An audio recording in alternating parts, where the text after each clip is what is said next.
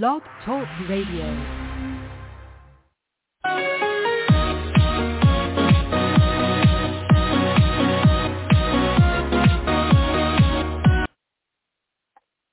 Hello again, everybody. Welcome to another Rough Riders Radio podcast. We'll try to make it short. I'm the host of Rough Rider. Today would be our 614th podcast to date, appropriately titled Trump. Not gonna be the GOP nominee. Let's get right to it. Well, Trump, by the time July 2024 rolls around for the public con, C-O-N, National Convention in Milwaukee, Wisconsin, he is going to be in such tatters, such disarray, so discombobulated, entangled in all which manner of legal courtroom battles, brawls, on a myriad of fronts. He's going to be like little uh, Gulliver and Gulliver's Travel, who's on the beach all tied up in uh, with rope by the little little Lilliputians, and he is strung up. He's he's immovable. He's neutered. He's frozen, and he's lying on that beach. He can't move one way or the other because he is captured by all those little Lilliputians, that big old Gulliver, the big giant. He has been rendered deactivated. rendered deactivated. Trump, today being October the 23, 2023, tomorrow being Tuesday, October 24th, in the New York City Midtown Manhattan organization, the suit against the Trump organization brought by the New York State Attorney General Letitia James against the Trump organization uh, in front of the uh, presiding judge, Judge Arthur Engoron. Uh, the star witness tomorrow, Tuesday, and most likely for Wednesday will be none other than Trump's former fixer, former personal attorney, now turned uh, turncoat on Trump, very effectively so, Michael Cohen, who knew next to Allen Weisselberg, the, the former uh, chief financial officer, Michael Cohen knew more than anyone else in, in that small little company, Trump organization. He knew more than anyone where the money was coming from, where it was going to, and how it was how it was it arrived at Trump organization and how it was handled from that point forward. And he's going to spill his guts. He's going to spill the beans that Trump, as far as the fraudulent practices that Trump had practiced over decades, infl- grossly inflating the value of his buildings, his properties, grossly inflating them to get favorable bank loans and then grossly deflating those very same properties, high rises, hotels, golf courses, whatnot, to get uh, favorable tax treatment, lower taxes, or very low taxes. Uh, Trump is is in uh, he's he's caught in the the woodchucker the woodchucker.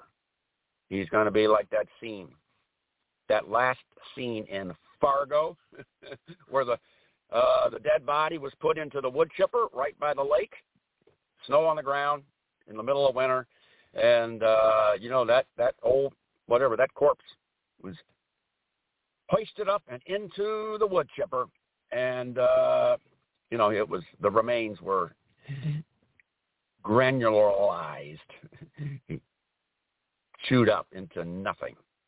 So that's going to be what Trump is like because of our legal system, all of the, the lawsuits against him, four, two state, two federal, and then the E. Jean Carroll uh, defamatory case, which in, the second trial will be January 15th 2024. Trump will be uh, wood chipped, wood chippered, so to speak. He will be uh, he will be in no position to even run in the primaries in uh, certainly by March. His one trial, the trial, uh, the federal one federal trial uh, starts March the fourth. Uh, the one regarding the January 6th insurrection uh, in front of the presiding judge, U.S. District Court Judge Tanya Chutkan in uh, Washington, D.C. The E. Prettyman uh, or B. Prettyman Courthouse in downtown Washington, D.C. So the um, council working out of the Department of Justice will make um, short work of uh, chopping up Trump, chopping him into fine little bits. Not, and that's not to say that Fani Willis' state course, court case in uh, Fulton County, Atlanta, Georgia, uh, regarding Trump's attempt to uh, overturn the Georgia state election results in 2020. She will, uh, using RICO, the RICO statute, she will also pulverize, granulize, uh, shred to bits Donald Trump. So, you know, by July, Trump will be, uh, he will be a thing of the past. He will be dead meat. He will be uh, roadkill. He will be absolutely virtual roadkill. So anyone who thinks he's going to be the nominee, you're you are just uh, you're you are an abominee. You are an, an abominee because you have toys for brains. You are your toy your brains are made of mush. They're made of jello.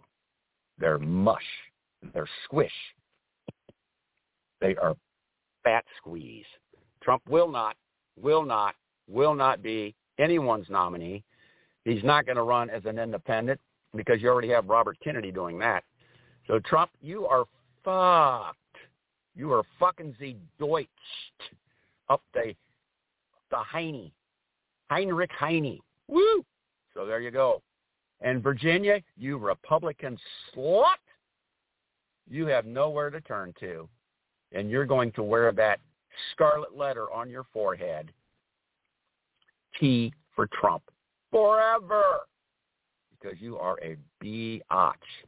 You are a Trump biatch now and forever. So there you go. Trump not going to be the GOP nominee. He is just going to be relegated in the dustbin of history as this country's biggest nominee. Woo! This is the old Rough Rider. Rounding third, heading for home.